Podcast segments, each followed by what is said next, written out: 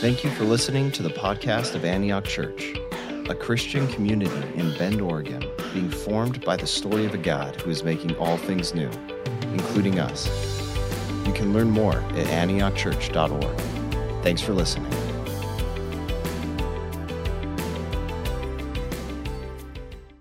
Hello, Antioch. My name is Amy, and I am one of the pastors here. Anyone else pretty thrilled that this is our last digital liturgy of this season? I can't wait to be with you all in person next Sunday.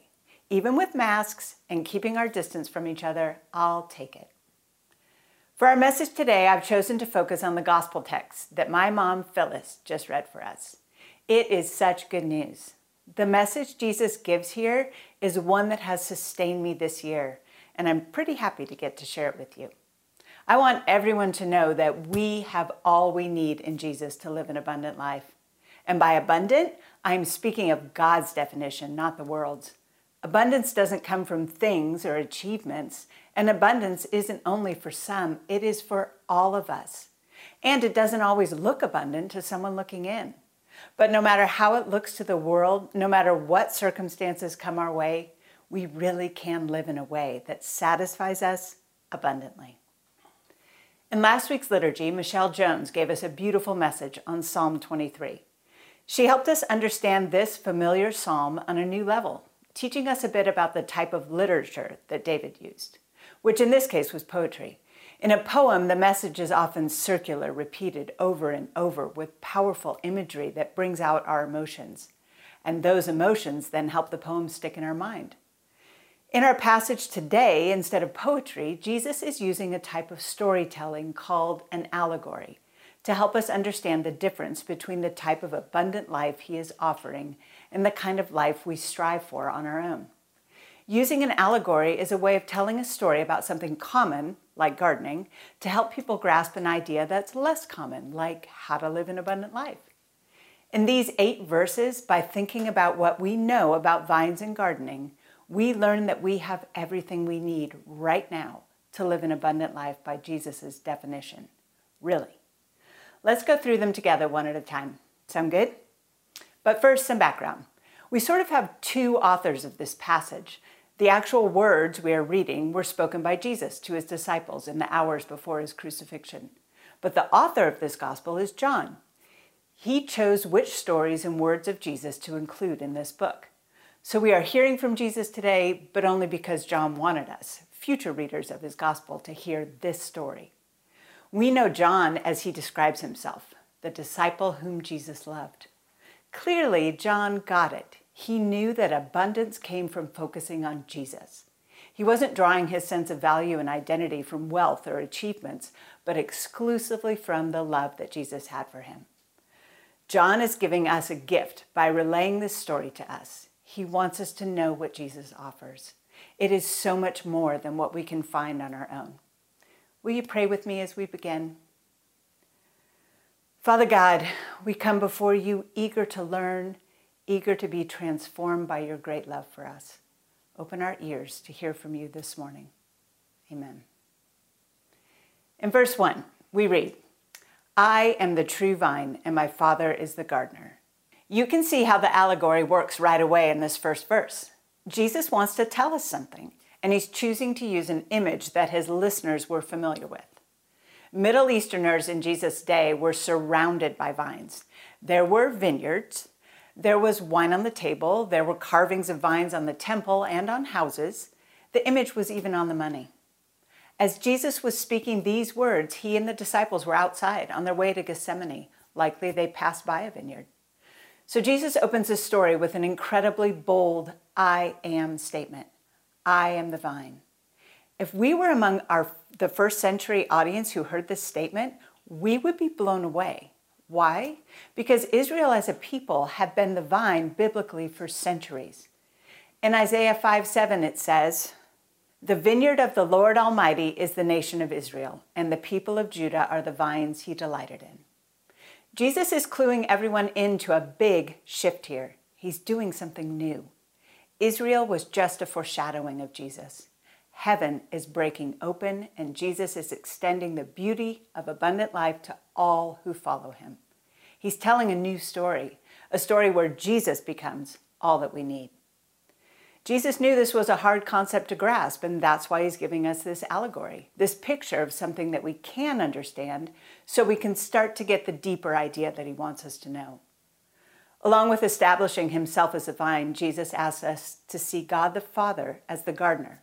We all know that the work of the gardener is to keep plants healthy and productive. In my neighborhood, there are some beautiful front yards, and I see my neighbors out checking for weeds, trimming their plants. Their hard work pays off every year with flowers for everyone to enjoy. These gardens don't happen by chance. They come about because of care and attention and knowledge. A successful gardener knows their plants well, every branch. And the gardener in our story today is no different. He knows his vine and its branches intimately. Moving on to verse 2, we begin to see how important this is. A gardener really does need to know his vines. We read, "He cuts off every branch in me that bears no fruit, while every branch that does bear fruit, he prunes, so that it will be even more fruitful." The gardener must know which branches bear fruit and which don't.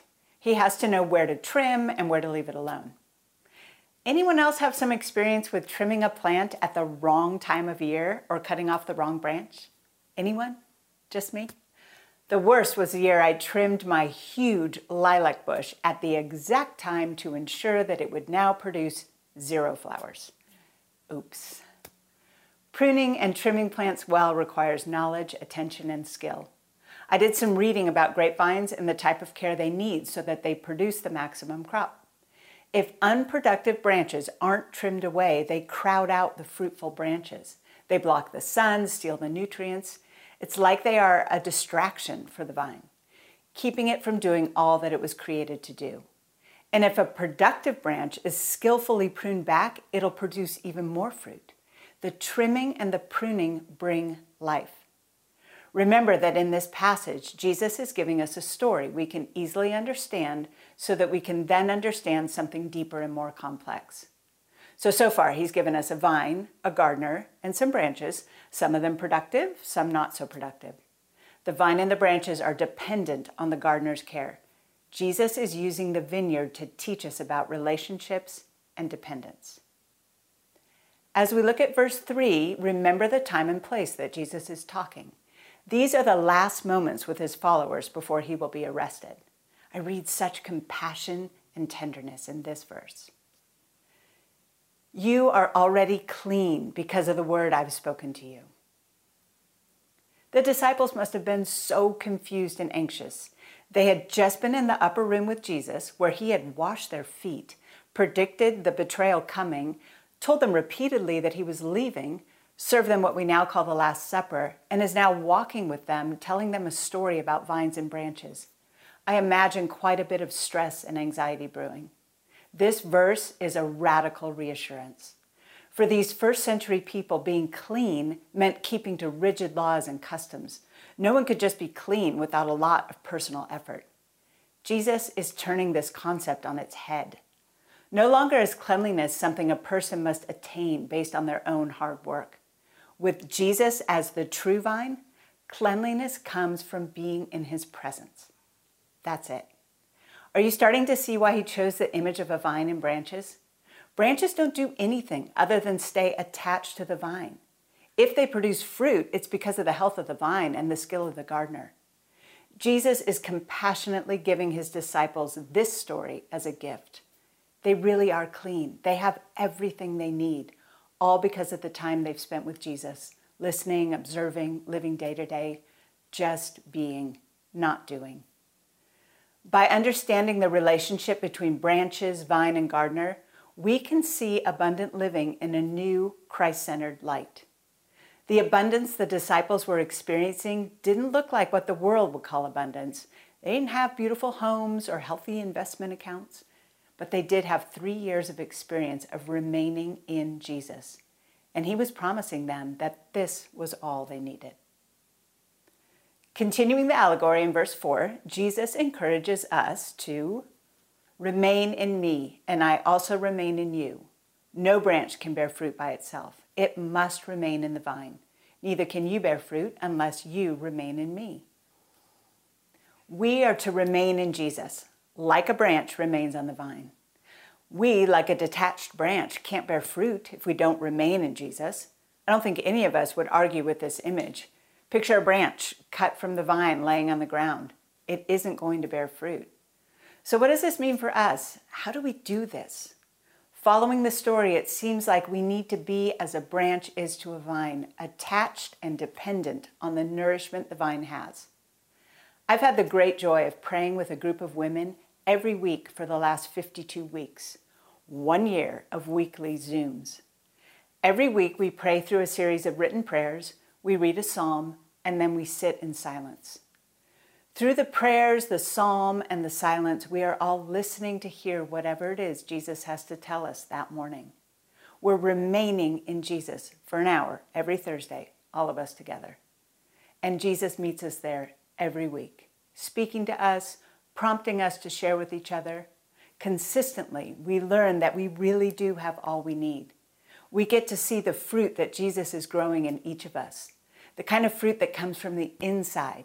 The peace of trusting in God's plans and timing, the joy of receiving God's absolute love and acceptance of us just as we are, the gratitude that comes with being filled up by the Holy Spirit, and the love that rises up when we see the image of God in each other and can rejoice in the work that God is doing in each of us.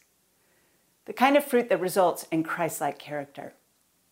This is the kind of character that leads to abundance, even when the circumstances get difficult.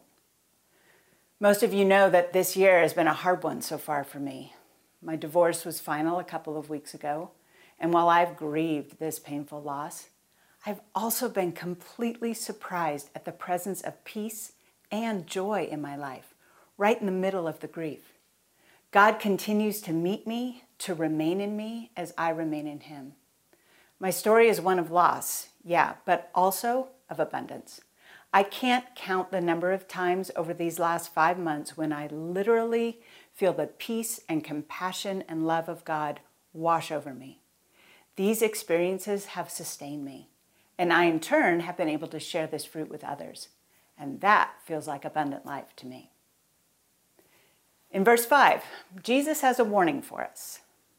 I am the vine, you are the branches. If you remain in me and I in you, you will bear much fruit.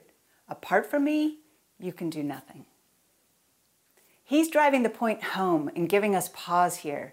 We were created to be dependent. Apart from Jesus, we can't do anything. This is pretty countercultural message for us in America, right? We are a proud, independent culture. We pull ourselves up by our own bootstraps. We are self-made. We can do it ourselves. Thank you very much. We as a culture recoil at being dependent. Antioch, this isn't what Jesus calls us to. He is calling us to absolute dependence, absolute. What does this kind of reliance look like? In my life, it has looked like admitting that I can trust God enough to let Him do some pruning. God has been gardening away at my soul a great deal over the last few years. I think He would have begun His work sooner if I'd been willing and trusting enough, but I wasn't. It is scary to let go of patterns and habits that we think bring us identity and security. I thought my identity was in my introverted personality. I was quiet and reserved in group settings. There were all kinds of thoughts and ideas bubbling up in my mind, but I kept them there, justifying my silence as just a part of my unique personality. Keeping my thoughts to myself was my identity, and I thought it gave me security. But God's words began to get to me, though. He wanted to use me to bring Him glory. How could this happen if I kept things so locked down and hidden? I began to trust in His nudging and started to share more of the work He was doing in me. I found that my words and my experiences encouraged other people to trust in God and seek more of His work in their life. The identity and security I had clung to for so long has been getting pruned away and is being replaced with fruit, the fruit that comes from trusting God. It's a process, and it isn't easy, but the joy of those moments when I feel like I get it far outweigh the struggle. This sermon today is a big step in continuing to trust God and speak to the work He's been doing in me. In verse 6, Jesus increases his warning language. If you do not remain in me, you are like a branch that is thrown away and withers. Such branches are picked up, thrown into the fire, and burned. Really, if we don't remain in him, if we don't abide and draw our direction and purpose from him, we aren't going to produce fruit. The wood of grapevines is soft. It isn't useful for anything other than sustaining grapes. So if it isn't doing that, if it is fruitless or laying on the ground, the only thing to do with it is to burn it up and dispose of it. Jesus is using an extreme image to make his point. Just like a branch on a vine has only one purpose, to bear literal fruit, so do we only have one purpose, to bear figurative fruit. We weren't created to achieve wealth or have an impressive career or a beautiful family or any other achievement that comes from our own efforts. Jesus is imploring us to get this. We were created to become more like Jesus. Our lives are a series of opportunities to live like Jesus, selfless, dependent, and full of love. We can't do this at all unless we are dependent on him. Are you trying to bear fruit on your own, detached from Jesus? Are you trying to find life through your own independent efforts? Jesus is giving us such important advice here. He's giving us the secret to real abundance. It doesn't come from our independent striving and doing. It comes from being. This is so hard for us, self-made, scrappy, independent Americans. We are responsible only for being dependent on that vine. We have to remain attached, abide. A mature, abundant, joyful Christian is one who is absolutely dependent. This is so countercultural. We have to draw our strength, sustenance, identity, and worth from the vine. If you want to experience the kind of abundance that Jesus offers, stay close and let the nutrients and nourishment of the vine grow you. And then, just as important, let the gardener prune you in such a way that you bear more fruit each passing year. Just like a branch, we will be fruitful if we remain in Jesus and allow God to trim us back here and there. This past year has forced so much pruning in all of our lives. So much was canceled. Our calendars have never looked so empty. As we move towards a new normal, are there activities or commitments that you had to let go of that maybe God used to grow your character? Pay attention to where you drew your identity and security from in the old days. Pray for God to show you the areas in your soul that he is longing to continue making more fruitful by his definition. Verses 7 and 8 together beautifully express the abundance that Jesus is telling us we have access to. If you remain in me and my words remain in you, ask whatever you wish and it will be done for you. This is to my Father's glory, that you bear much fruit, showing yourselves to be my disciples. I'm guessing that it is maybe tempting to stop at verse 7 with the promise that whatever we wish for will be granted to us. Sort of like a genie in a bottle, right? But verse 8 is the other half of this promise. If we are truly abiding in Christ, of course whatever we wish for will be granted, because whatever we wish for will bring glory to God in the form of the fruit that we bear. In this allegory, Jesus is clear. Our purpose in life is to bear fruit, just like a grapevine. There isn't any wiggle room here. We are created solely for the purpose of maturing into people whose lives bring God glory. This is how we are known to be his disciples. Just like a grapevine cannot bear bananas, so we too cannot expect God to grow in us anything that doesn't point to Jesus. The disciples modeled this for us by literally aligning their lives with Jesus. They left family and jobs. They could only identify as disciples. There was nothing else to identify as. And they could only rely on their security in Jesus. There was nothing else to depend on. Does this mean we need to leave our families and jobs and read the Bible and pray 24/7? No, I don't think so. But I do think it means we need to leave our families and jobs in the sense that they are crowding out our dependence on God. Unpruned grapevines grow wild and produce loads of beautiful leaves. They look pretty and healthy, but they don't bear fruit. I think sometimes our lives are like this too. From the outside, things look good, productive, healthy even. But on the inside, our souls are withering. We are withering because we aren't living as we were created to. God created us to live in such a way that our love and joy and peace overflow and infect everyone around us. We aren't created to just serve ourselves, to create safe and comfortable lives for ourselves and those we easily love. We are here to live abundantly, as God defines the term, to see the Imago Dei, the image of God in every human being, to find joy in partnering with God in the reconciliation of all things, to abide in Jesus, to lay down our striving and our independence. Only then will our lives point to Jesus. Only then will we bear the kind of fruit that God will use to bring his kingdom here on earth. It seems like a tall order, but remember, we are the branches. Jesus is the vine. He provides the nourishment we need. And God the Father, he's our caretaker, our gardener. He knows us. He cherishes us. He wants nothing more than to see us grow. Jesus modeled asking what you wish for from a place of dependence on God when he prayed in the Garden of Gethsemane before he was arrested. He prayed, "My Father, if it is possible, may this cup be taken from me. Yet, not as I will, but as you will." God the Father met Jesus there in that prayer. He gave him all that was needed to face what was to come. In Hebrews we read, "But for the joy set before him, he endured the cross." God met Jesus in his distress and showed him joy. Jesus expressed his humanity beautifully. He was scared. He brought his honest fear before a Father he trusted and knew, and then asked for what he wished, ultimately that God's will be done. He was so firmly dependent on God that his wishes aligned with God's will perfectly. What he asked for happened. God's will was accomplished because Jesus remained dependent. I love this example. We have absolute permission to bring our fears and insecurities before God and lay them down. Then take a deep breath and let God align our desires with his. In this way, our lives stand as a testimony to God's goodness. In my Thursday morning prayer group, we have weathered some scary moments together, and yet at the end of our hour each week, we consistently come to a place of peace that can only be found in trusting God's work in each of our lives. Antioch, you are my church family, and I adore you.